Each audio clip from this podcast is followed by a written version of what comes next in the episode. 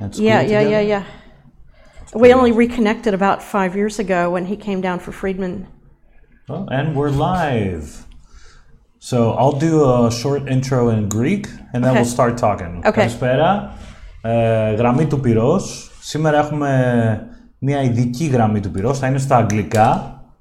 Ε, έχουμε καλεσμένη μαζί μας μια αρχαιολόγο, την Louise Hitchcock, ε, η οποία παράλληλα είναι και μέρος του φιλελεύθερου Παύλα Libertarian κινήματος στο, στις Ηνωμένες Πολιτείες.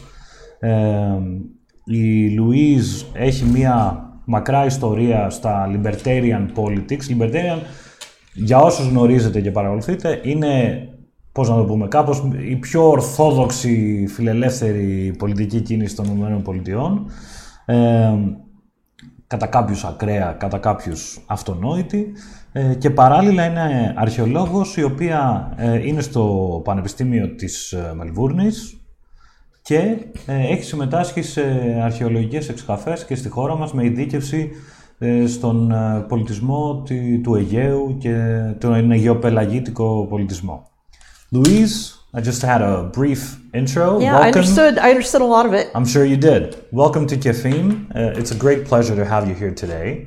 Um, and uh, for us, you know, this is the this this show is called Firing Line in Greek, um, Like Buckley. like Buckley. Yeah. Um, usually, we try, and in the future, we will have more confrontational, uh, you know, guests and discussions uh, where we aim to dig deeper into the ideas of freedom and uh, offer uh, to the Kefim audience some quality uh, debates.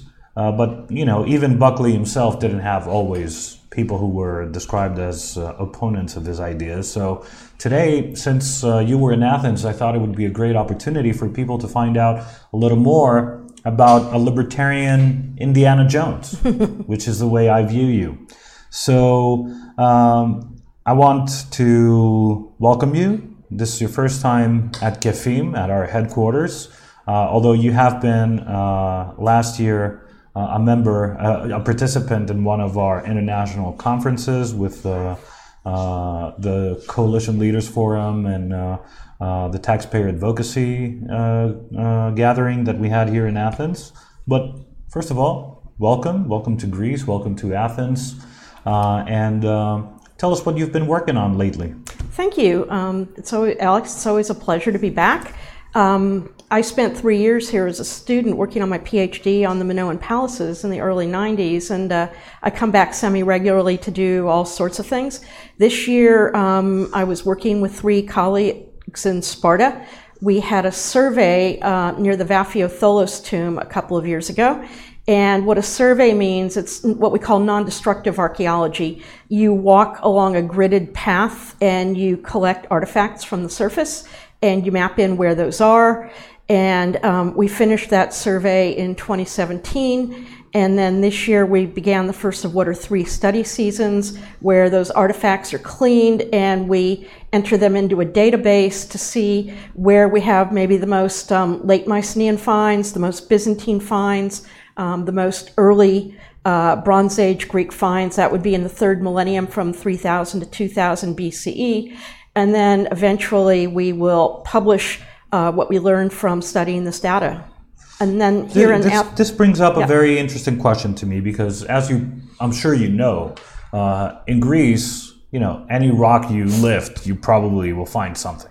Well, more or less. We, we have so many uh, thousands of years of uh, history and, uh, you know, ha- habitations and cities and smaller cities and villages and all that uh, during uh, the ancient times, the Roman times, the Byzantine times, the Ottoman times. So the way you described what a survey is just brought a question to me. So all you do is you walk around a specific area of Sparta and you find on the It's, ac- surface. it's actually south of Sparta. And um, well, we just don't walk around. It's very systematic in that we have grid squares laid out. And we walk the grid sca- squares systematically. And after we finish each one, we stop and record what we've collected. yeah, but how do you find the things? They're, they're I mean, just, how do we know there's a site there? Yeah. Okay, um, because there have been earlier surveys, In the 1950s, uh, two British archaeologists, uh, Richard Hope Simpson and Helen Waterhouse, did a walk through the whole area and recorded that they found pottery in that area. But even more important, they found they Yeah. find it in the surface. yeah, On the surface. Yeah, right on the surface. But even what's more important is that um, there's an important early monument there, the Vafio Tholos tomb. It's one of the earliest um, Tholos tombs in Greece. And um, the tomb itself doesn't, there's not much to see with it in that because it was one of the earliest, it was built freestanding. Because it was built freestanding, uh, the beehive shape of the tomb collapsed in. And so it's not very pretty to look at, but it was one of the few unplundered uh, Tholos tombs that's been excavated. And um, it was the site where they found the famous gold Vafio cups that are in the National Museum of Athens that show a scene of uh, Mino- uh, Minoan bull leaping and bull capturing, and also uh, a set of scale weights, which means that the owner was probably an early wealthy merchant who was advertising his wealth. Um, there had also been some uh, minor excavation taken place uh, by the Greek Archaeological Service on the associated Mycenaean site of Vafio Paleopyrgi. And before we um, decided to uh, apply to undertake the survey, we were walking around the area and found a Mycenaean quarry right on the surface. And we got a permit to study that, and we published it in two- 2016. How, in- how, e- how easy was it to get a permit? Well, it took us five years. And uh, I had a chance, actually, being part of the Australian system, to get a large government grant to work here in Greece. But I couldn't find a willing collaborator. And I found one right away in Israel. And in the five years we were waiting for our permit, I literally published dozens of archaeology, ar- dozens of articles rather on the site I work in in Israel, which is a Philistine site. A lot of people believe the Philistines came from Greece at the end of the Bronze Age, around 1200 BCE. And so it's actually easier to study Aegean Greek archaeology, that is prehistoric Greek archaeology, outside of the Aegean than inside. Um, it's much easier to And to. that's because of government bureaucracy and uh, the time it takes to uh, get the permits, the licenses, and or even find academic uh, collaborators, collaborators. Um, f- that are willing to share. Um, archaeology often tends to be, because it's rooted in the humanities, tends to be a very selfish enterprise. Um, my Israeli collaborator is very generous in, in that we've published dozens of collaborative articles together. Um, the last one had 16 co-authors, which is uh, really probably the biggest collaborative article I worked on yet. But also, I would say in both instances, there's a bit of nationalism at play Yeah. in the sense that for the. Israelis, it's a way to put a um, give positive public relations to the state of Israel. With um, many Greeks, it's kind of a way of saying, "This is our nation. You're our guest here, and you have to wait for us to decide when we will let you do something."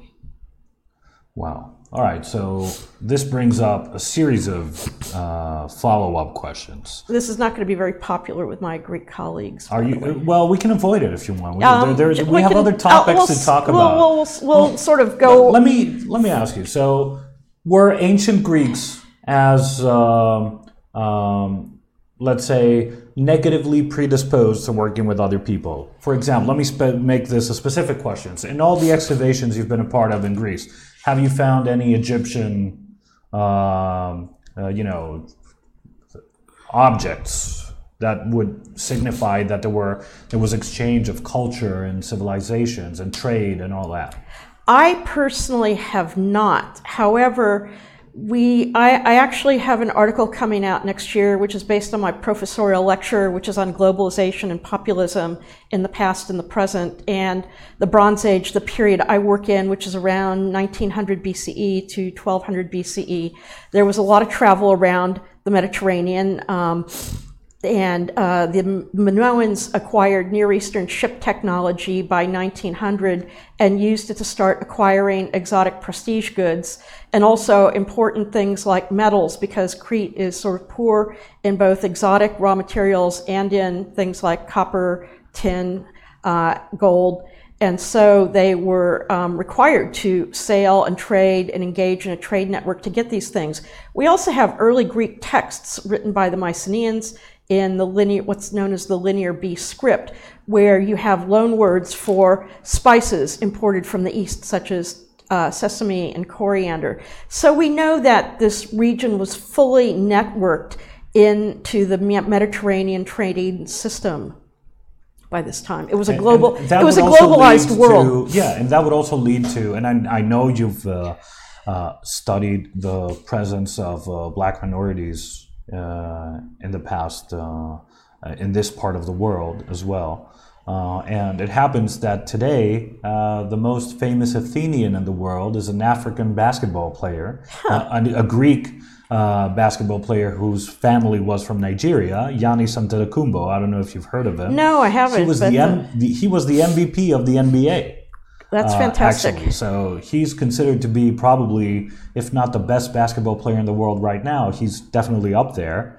Um, and uh, his family were immigrants from Nigeria who came here, and Giannis and his brothers, uh, who all represent uh, the Greek national team in basketball, uh, they are black Greeks. So, uh, what was the present like? Did you would you find uh, this level of multiculturalism in in those times? In, I think in, you would. we world? we don't have we have more representations of black people in Greece from the classical era, and then especially later in Rome, because as you probably know. Um, uh, Scipio Africanus was an African um, I believe, emperor of Rome, and you, we have lots of representations of uh, blacks. There's the famous horse rider on uh, in the National Museum, uh, bronze horse rider group. But we even in the Minoan era, there's a famous fresco that Evans called the Captain of the Blacks from Knossos. And it's very fragmentary, but it shows uh, a man who's depicted in red pigment, and behind him there are the legs of uh, what look to be black soldiers, maybe mercenaries. Um, Ethiopian mercenaries Nubian mercenaries, we know they were used uh, throughout the uh, throughout Egypt, and it's not unlikely some of them found their ways to Crete.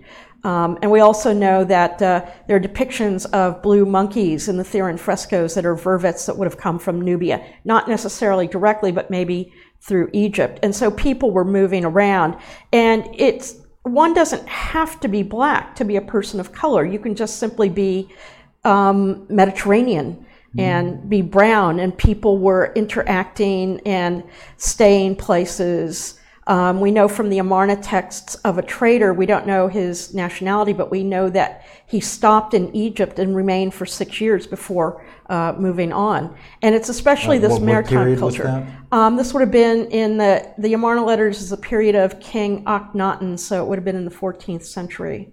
Mm-hmm. So there's a, there's a long tradition of uh, cultural exchange, yes. trade, and all that in this uh, part of the world, which one would argue um, took a this kind of culture took a, a heavy hit for about 2,000 years, um, and uh, with a all the trouble that comes with the Balkans, mm. uh, especially in this part of the world. But at the same time, the Balkans was a source of a new type of, and Italy were the source of a new type of weaponry around 1200 BCE, and it's this new weaponry that um, led partly to the collapse of the Bronze Age. It was a type of cut and thrust sword that became very popular, and it kind of led to the overthrow of a lot of the palatial kingdoms of this era. The mm-hmm. Mycenaeans, um, the trading city of Ugarit in Syria, the Hittites. Troy is a small part of it, although we tend to magnify it in our own minds because it's an important part of the canon of so-called Western civilization. Mm-hmm. Um, but it was this kind of weaponry actually came out of and warrior ethos that came uh, out of that region. So, and even though it's seen as a terrible period of collapse that ended this great era of great kings and globalization, um, the collapse in a way was necessary um, to create the resilience that gave birth to the Greek polis, the Israelite cultures, the Hellenization of Cyprus, the Phoenicians. So a lot of positive things eventually emerged out of uh, collapse. We always tend to think of collapse in terms of its negative outcomes, but there are also positive ones as well. You create a, unintended a more consequences. Un- unintended consequences, and you create a new, more resilient system. Yeah, and um, so as I, I, as we move through time, and which era is the, the one that you have mostly focused uh, professionally? Um, 1700 to about 1000 BCE. Uh, I started out with the Minoan palaces and the function of the Minoan palaces and the architecture on Santorini and Thera, and also our survey on uh, up near Sparta, um, but also looking at Philistine identity and its Aegean connections, which is very important to the 12th and 13th Tell us century. about that. It's something I've And, never heard uh, about. before. and, and one other thing I'll quickly mention is I've started recently looking westward in Sicily and Sardinia. So looking at what's going on in the Mediterranean islands and keeping them stable. Um, well, there's a belief that uh, with this destruction that happens in the 12th century BCE, that there were uh, people known as the sort of, they're so-called sea peoples. This is a modern term for them. It's like saying Europeans. Saying sea peoples doesn't really tell us who they are. And it used to be thought that this represented a big colonizing movement of uh, Mycenaean elites going from Greece to uh, the Philistine world. Although, why would you leave Greece to go to the Levant if you were um, if you were in good shape?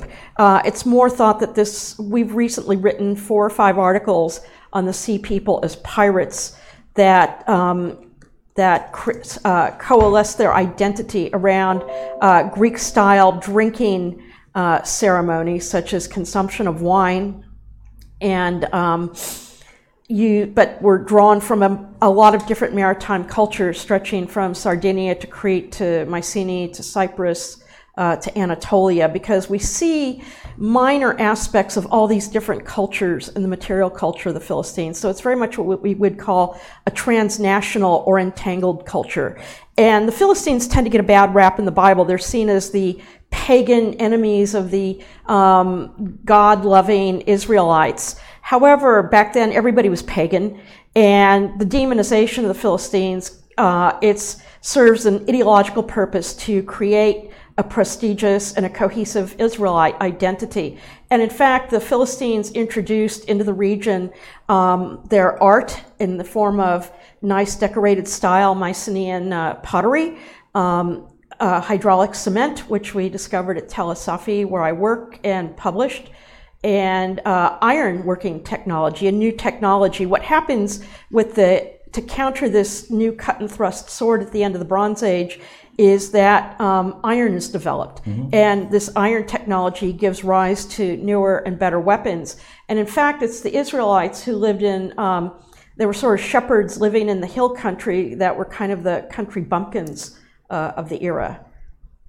Very interesting. And you you have been able to to work in Israel on uh, uh, excavations or like I surveys and all that. I worked and- on one project that's been going on for 20 years. I worked there for 10 years. Um, my period there kind of ended two years ago when uh, the upper part of the site was shut down. One of my former students, who's now my colleague, is there now with a small team of students working, and we may go back, but they're working in the later areas around the 9th century. For me, that's kind of the modern period. One of one of the things that I've always wanted to to discuss with uh, archaeologists is this. So when you compare Athens to Rome, right? Besides the fact that uh, uh, the Roman antiquities have been better preserved, uh, one of the things is like, for example, the Parthenon, right? Uh, it hasn't been restored. It's like uh, it doesn't look like it looked back in the day, or not even close. Um, Well, it actually looked like it looked back in the day a couple of hundred years ago um, when it was a powder store and then it was uh, fired upon. Uh, We have actually pictures of, of what it looked like, but uh, they've been restoring uh, those buildings since I was a student here 30 years ago. yeah, Um, no further comment. yeah. All right, we're, we're getting into the the, the dangerous collegial uh, territory. Um, are there different schools of thought on how to treat antiquities within the context of a society in a given time? Oh, yeah. Um, actually, most projects now have to have a conservator who will treat uh, fragile artifacts. And um, maybe one of the detriments to the Acropolis, because it's an open air uh, site, is that 30 years ago, when leaded gas was being used in Athens, the pollution was becoming embedded into the marble, and you couldn't scrub it away without scrubbing the marble away, and it was also doing great harm uh, to the people. I remember my asthma became worse there. I remember you could walk across Athens and blow your nose, and black stuff would come out.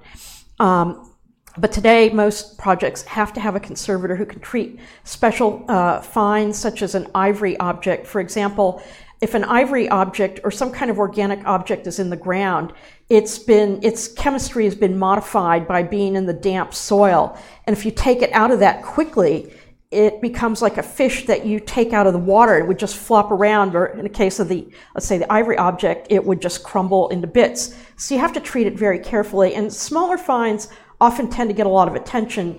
And I would say that the, um, the austerity moves in Greece have done a lot to harm uh, the, the conserv- conservation of Greek antiquities in the sense that um, Santorini uh, or ancient Thera has a very important site, Akrotiri, yeah. which was destroyed in an earthquake around 1614 BCE. And it's basically um, the Pompeii of the Aegean Bronze Age mm-hmm. with houses preserved to the second and third story. And it's uh, also got very good uh, preservation of their fresco paintings as a mm-hmm. result.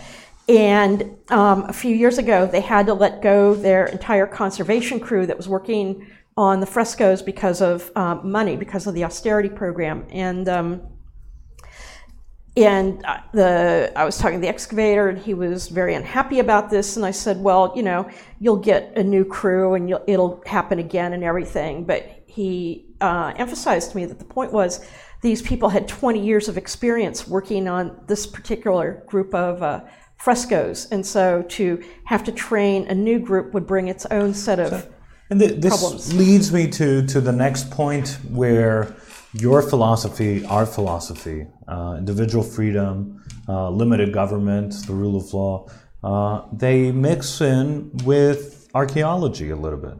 So question number one, just from the story you said about Akrotiri, and uh, it, it so happens that I've been to Akrotiri in Santorini for the past couple of years straight. straight. I've visited twice in two years. It's a wonderful, like, it's an awe-inspiring uh, uh, monument of humanity, right? You yes. said it's the, it's the Greek Pompeii. So, question number one, they needed money. They get thousands and thousands of tourists, wealthy American tourists and Australian tourists and uh, Greek tourists of wealth and means. Isn't there a, a place where the private market can support archaeology? At least in Greece, that's not something very usual. We have a pretty much government mandated top down approach to archaeology, and many would argue, even, you know, true liberals at heart would say that's fine. You know, we don't want private the private in, um, business uh, to get immersed in the archaeological stuff because you know what it, all it takes is one uh, short-term profit-seeking uh, entrepreneur, and suddenly you could the the damage to civilization and history could be enormous. So, what do you think? You're involved in a field where government plays an important role worldwide. Fair enough to say? Yeah, but different governments. Yes, not different one, governments. Not one government, and in a sense, that's could be part of the problem. So there, the, there can be good governance of archaeological treasures and monuments and all that. There can be. There can also be bad governments. There can also be obstructive governments. And I don't know the specifics of how the Akrotiri excavation is run, although um, the excavation permit uh, is undertaken through the University of Athens. And I do know there's a private Thera foundation that people can presumably get uh, go to. However, the administration of archaeological sites is, um, I believe, undertaken by the Ephoreia, uh, and they, I believe, uh, collect the entry fees and things like that, and maintain or don't maintain uh, the sites, as the case may be. Um, I, I, but I want to mention one other thing. Whereas small fines tend to get a lot of um, a lot of attention. Uh, it's like you can you can sort of guard that ten thousandth loom weight or pot, but architectural monuments, many of them are one of a kind masterpieces, and they're left exposed to the elements and it's actually getting to the point where in another generation it may not be possible to come, for somebody to come in, a graduate student to come in and say, Hitchcock was all wrong on the Minoan palaces, I'm going to do a better job, um, but the remains will be too crumbled. So it's like the end of knowledge, Yeah. right? Yeah. So Or the end of um, primary knowledge. Yeah. There'll be secondary And- knowledge and there'll be Assassin's Creed and. Uh, yeah, wow, that's interesting. So There, but- uh, can I just add one thing Yeah. there with Assassin's Creed? A, student of mine's doing her honors thesis on it, and I was surprised to find out when I was in Sparta that um, the Chaotis Cave, a really minor site I went to as a student where the Spartans used to dispose of their undesirables, is now a major uh, spot on the tourist site because it's featured in Assassin's Creed. Yeah, and it's stuff like that that, like for example, for those who don't know, Assassin's Creed is one of the best-selling video games in the world, and the last edition I think was called Odyssey, and it was and involved uh, in, in uh, the Greek world, and one could think that from a from a tourist perspective, Greece could be doing more in order to uh, advertise and attract more tourists to more antiquities than the Parthenon and a few more that everybody knows, like Knossos Palace and all that. Yeah, well, that's part of it is the way the tourist industry operates. Knossos is the second most visited site on Crete, on Greece, in Greece after the Acropolis, and a lot of that has to do with the way the cruise ships come in every Tuesday, and that's when you get the most visits to the site, as well as um, tourists have caused great damage to the site, and large parts of it I used to be able to wander through as a student are now completely roped off. Really? So, where do you find a balance between people who want to experience ancient culture and people who can derive meaningful knowledge from it, like you? So, I am the consumer of, okay, I went there, I bought a ticket, I went through, I gazed at the wonderful palace, I said, oh my God, this is amazing. I took my selfie, I took my photo, I took maybe a book on my way out. I'll always remember it. I'm not sure what I'll remember. I don't fully understand or grasp, for the most people, right?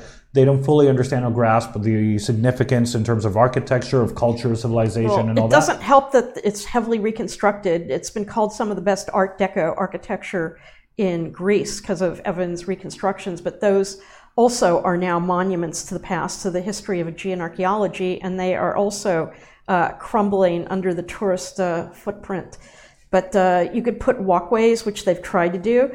Um, also, I don't think tourists come away with a very good, uh, a very realistic impression of uh, Minoan civilization from visiting Knossos. I've sat and listened to tour guides and sort of the tales they spin, and it's kind of told me that if I ever go to a place like uh, the Aztec world or the Incan world, I don't want to. I would never trust a tour guide uh, because they tend to tell a really sort of a fairy story, and it's very condescending. Yeah. And I think you can tell people. I'm glad you're mentioning I, this. I think you can. I think you can present an accessible history and even prehistory to people without telling them a bunch of stories about King Minos and Ariadne and the Minotaur. I mean, there are always people that are going to want to consume something like that, but there are also people that really do want to learn and are educated. And I find these kinds of things very, very condescending to the tourists. So then this brings something that I've realized uh, because you know, as as a think tank, whenever we have like important guests, for example, a few years back we hosted Senator Rand Paul in Athens. So I won't hold that against you.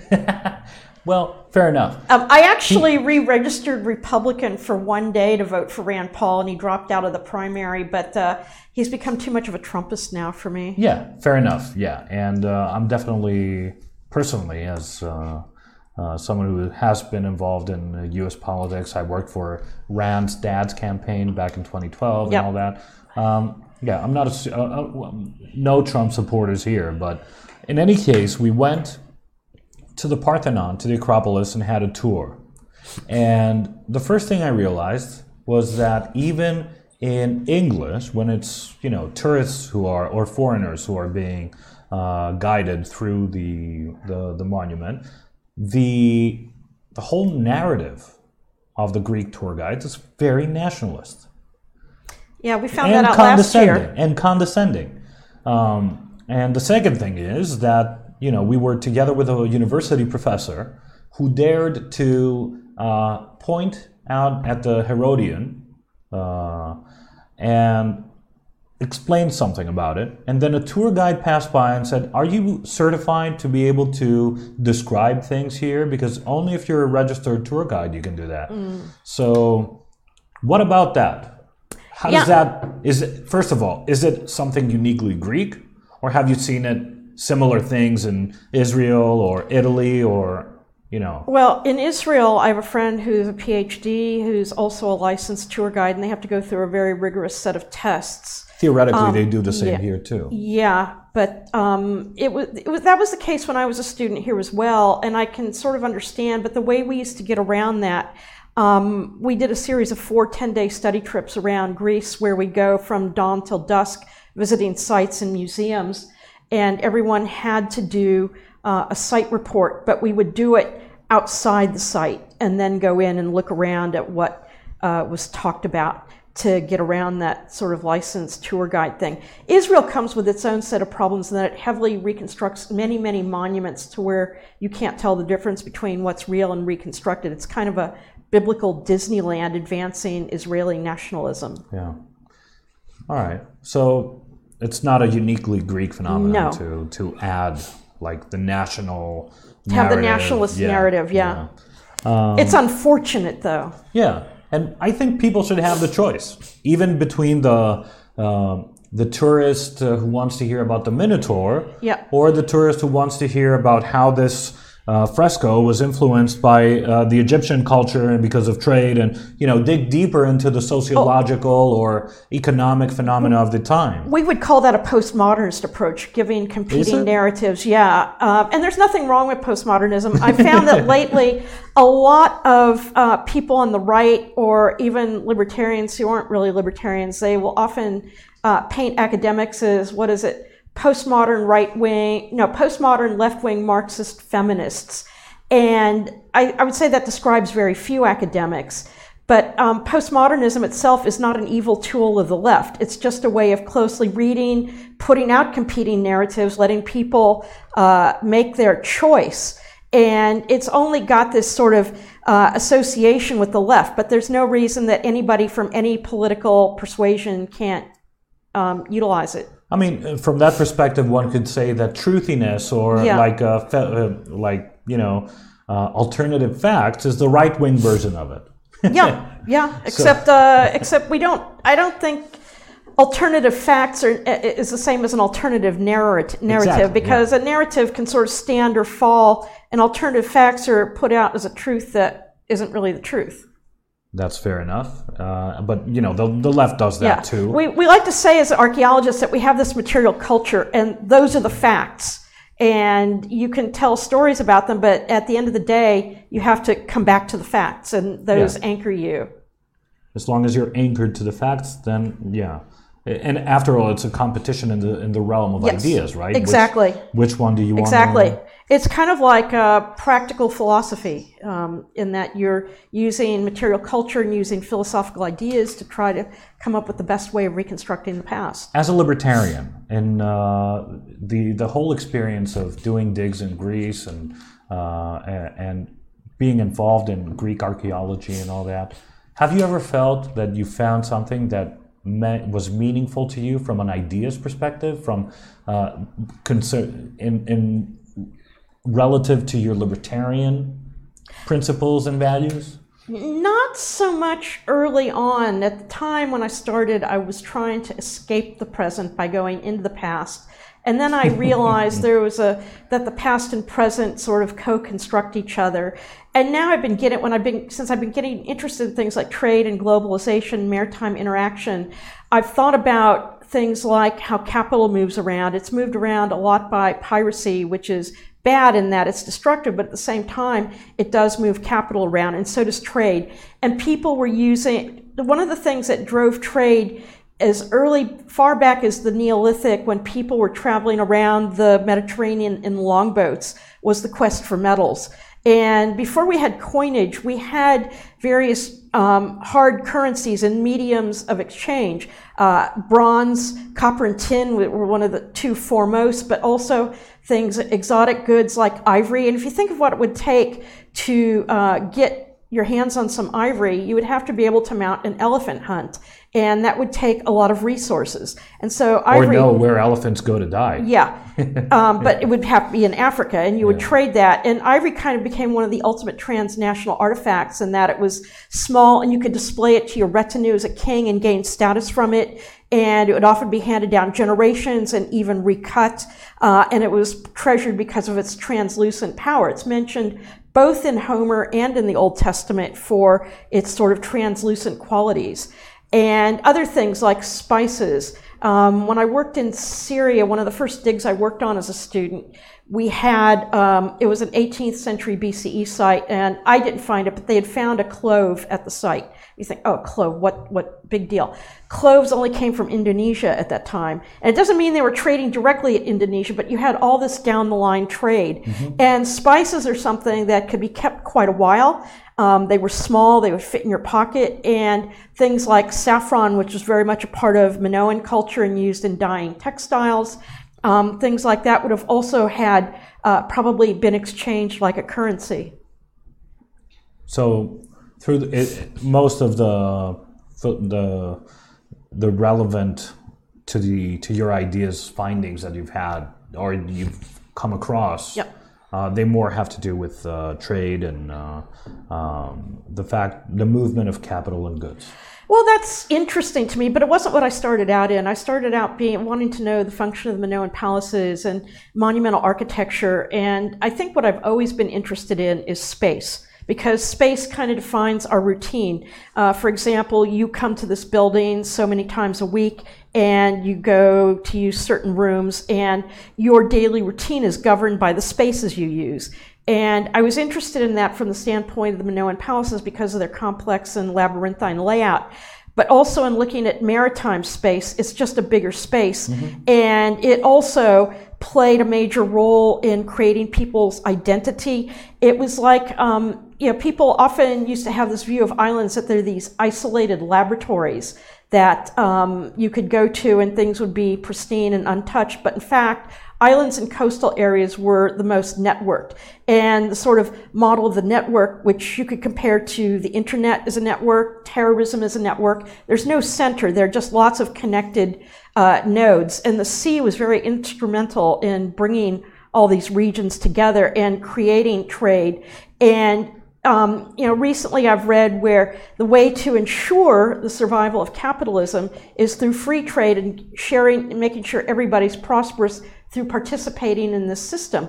Well, this was also how um, islands maintained their security was through participating in this system and having something that uh, somebody else would trade with. And um, I just made my first trip to Sardinia last year, which is an extraordinary place. It's got 8,000 Bronze Age sites. Um, And it's a little island, and that's just the ones they've discovered. And so you would have these sort of nodes, and the the island would be this uh, just interconnected network of continuing nodes, and that would have um, contributed to their security. But they were also outward looking. They had obsidian to trade, which is also still important. It's used in surgeries and um, metals, uh, and they had far flung relations with Cyprus and other places that were a bit more isolated, like Rhodes, uh, got sort of uh, desolated through piracy. So having having trade and exchange networks, it not only created prosperity, but it also created security. That's a very interesting take on that.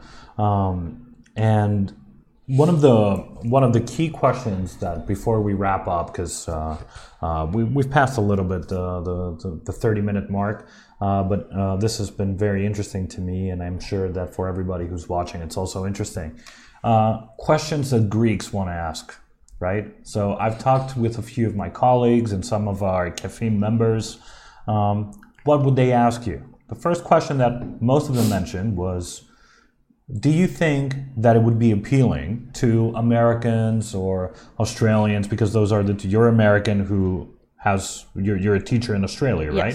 So A professor. a pro- yeah, I'm sorry, a It's professor. okay. Do you think that it would be fair to say that people who study archaeology, especially you know, there's a lot who are studying uh, Greek-related themes, they would be interested to attend or would like to have an easier way to go to school here to study at the, a Greek university or a foreign university in Greece, uh, a private, probably university, maybe. Do you think this is a wasted opportunity? The fact that our constitution mandates You mean for Greeks or for foreigners? for foreigners to come and study here. It, it already exists in a sense, in that um, there are a number of foreign schools here that are um, a, res- are responsible for allocating permits to do research. Um, the American School of Classical Studies, where I spent three years, it's the largest privately funded uh, educational institute outside the U.S. And then most of the other foreign schools are funded by their government to uh, one extent or another. There's a tiny Australian institute, which is where I'm staying right now. Uh, there's a British School of Archaeology. So there are all these foreign institutes, and they tend to have um, full year long programs for, um, for graduate students. And then you have sort of summer programs for um, uh, undergraduate students. And there's also a program called College Year in Athens, which has a year long program for US undergraduate students. Um, now, to go to a Greek university, that would mean being, having to uh, function in modern Greek. Um, and some people do it, Not and necessarily. In the But way the- it is right now, it would mean that, but. Uh, uh, let, me, let me just finish. You do have progr- MA programs um, at Tel Aviv University, and I believe also at Louvain-la-Neuve, where there are master's programs in English that put you through a, a set program. And a lot of these programs are set up to make money, and I'm not saying there's anything wrong with that, but uh, the what they give the student, the, the quality can vary. I think these two programs are very good, but there are a number of uh, fee paying programs where the main objective is to earn money and not to necessarily educate. So if the right type of program was set up, I think it would be interesting, but you could also have just briefer study trips for educated adults. And I know like the Australian Institute has a group of friends here and they take them on outings. Um, and uh, presumably the friends give uh, tokens of their friendship in exchange.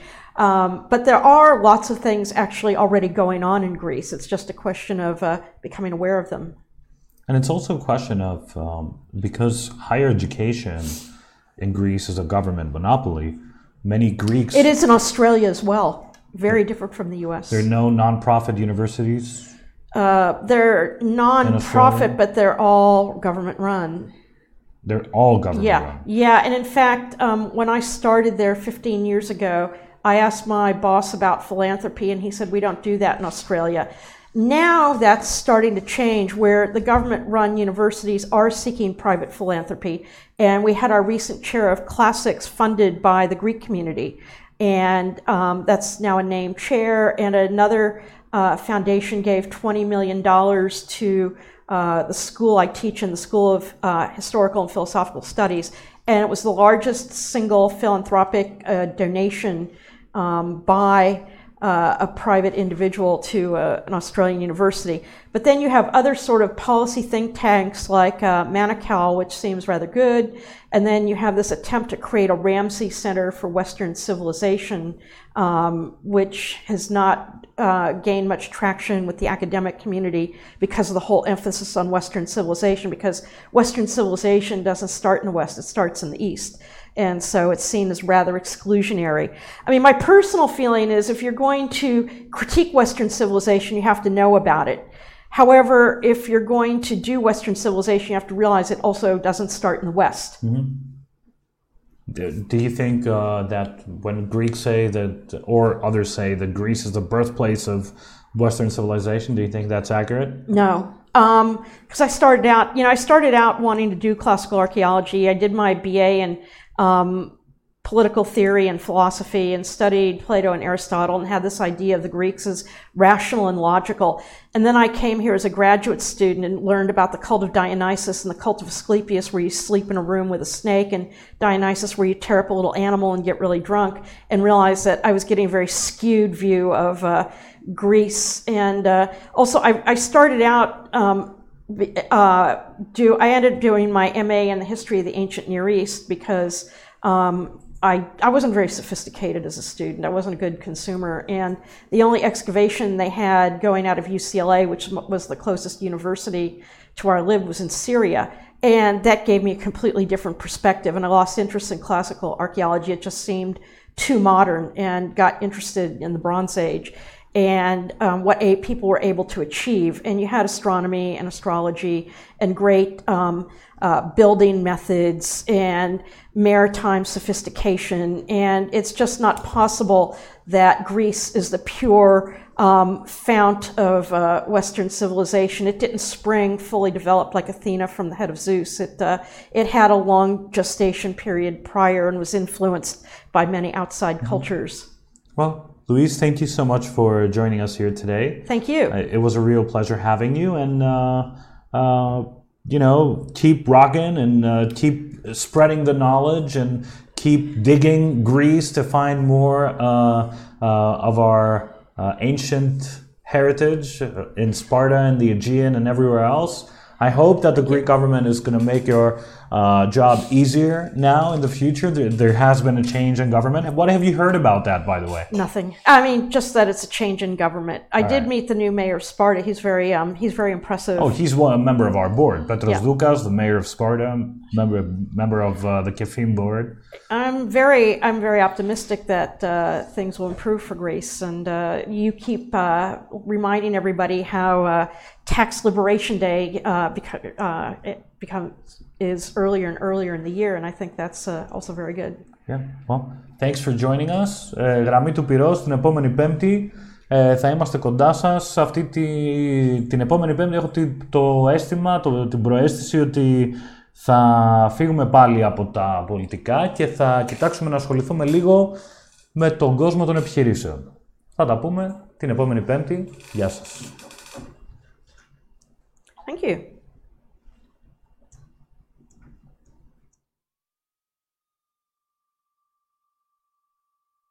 The-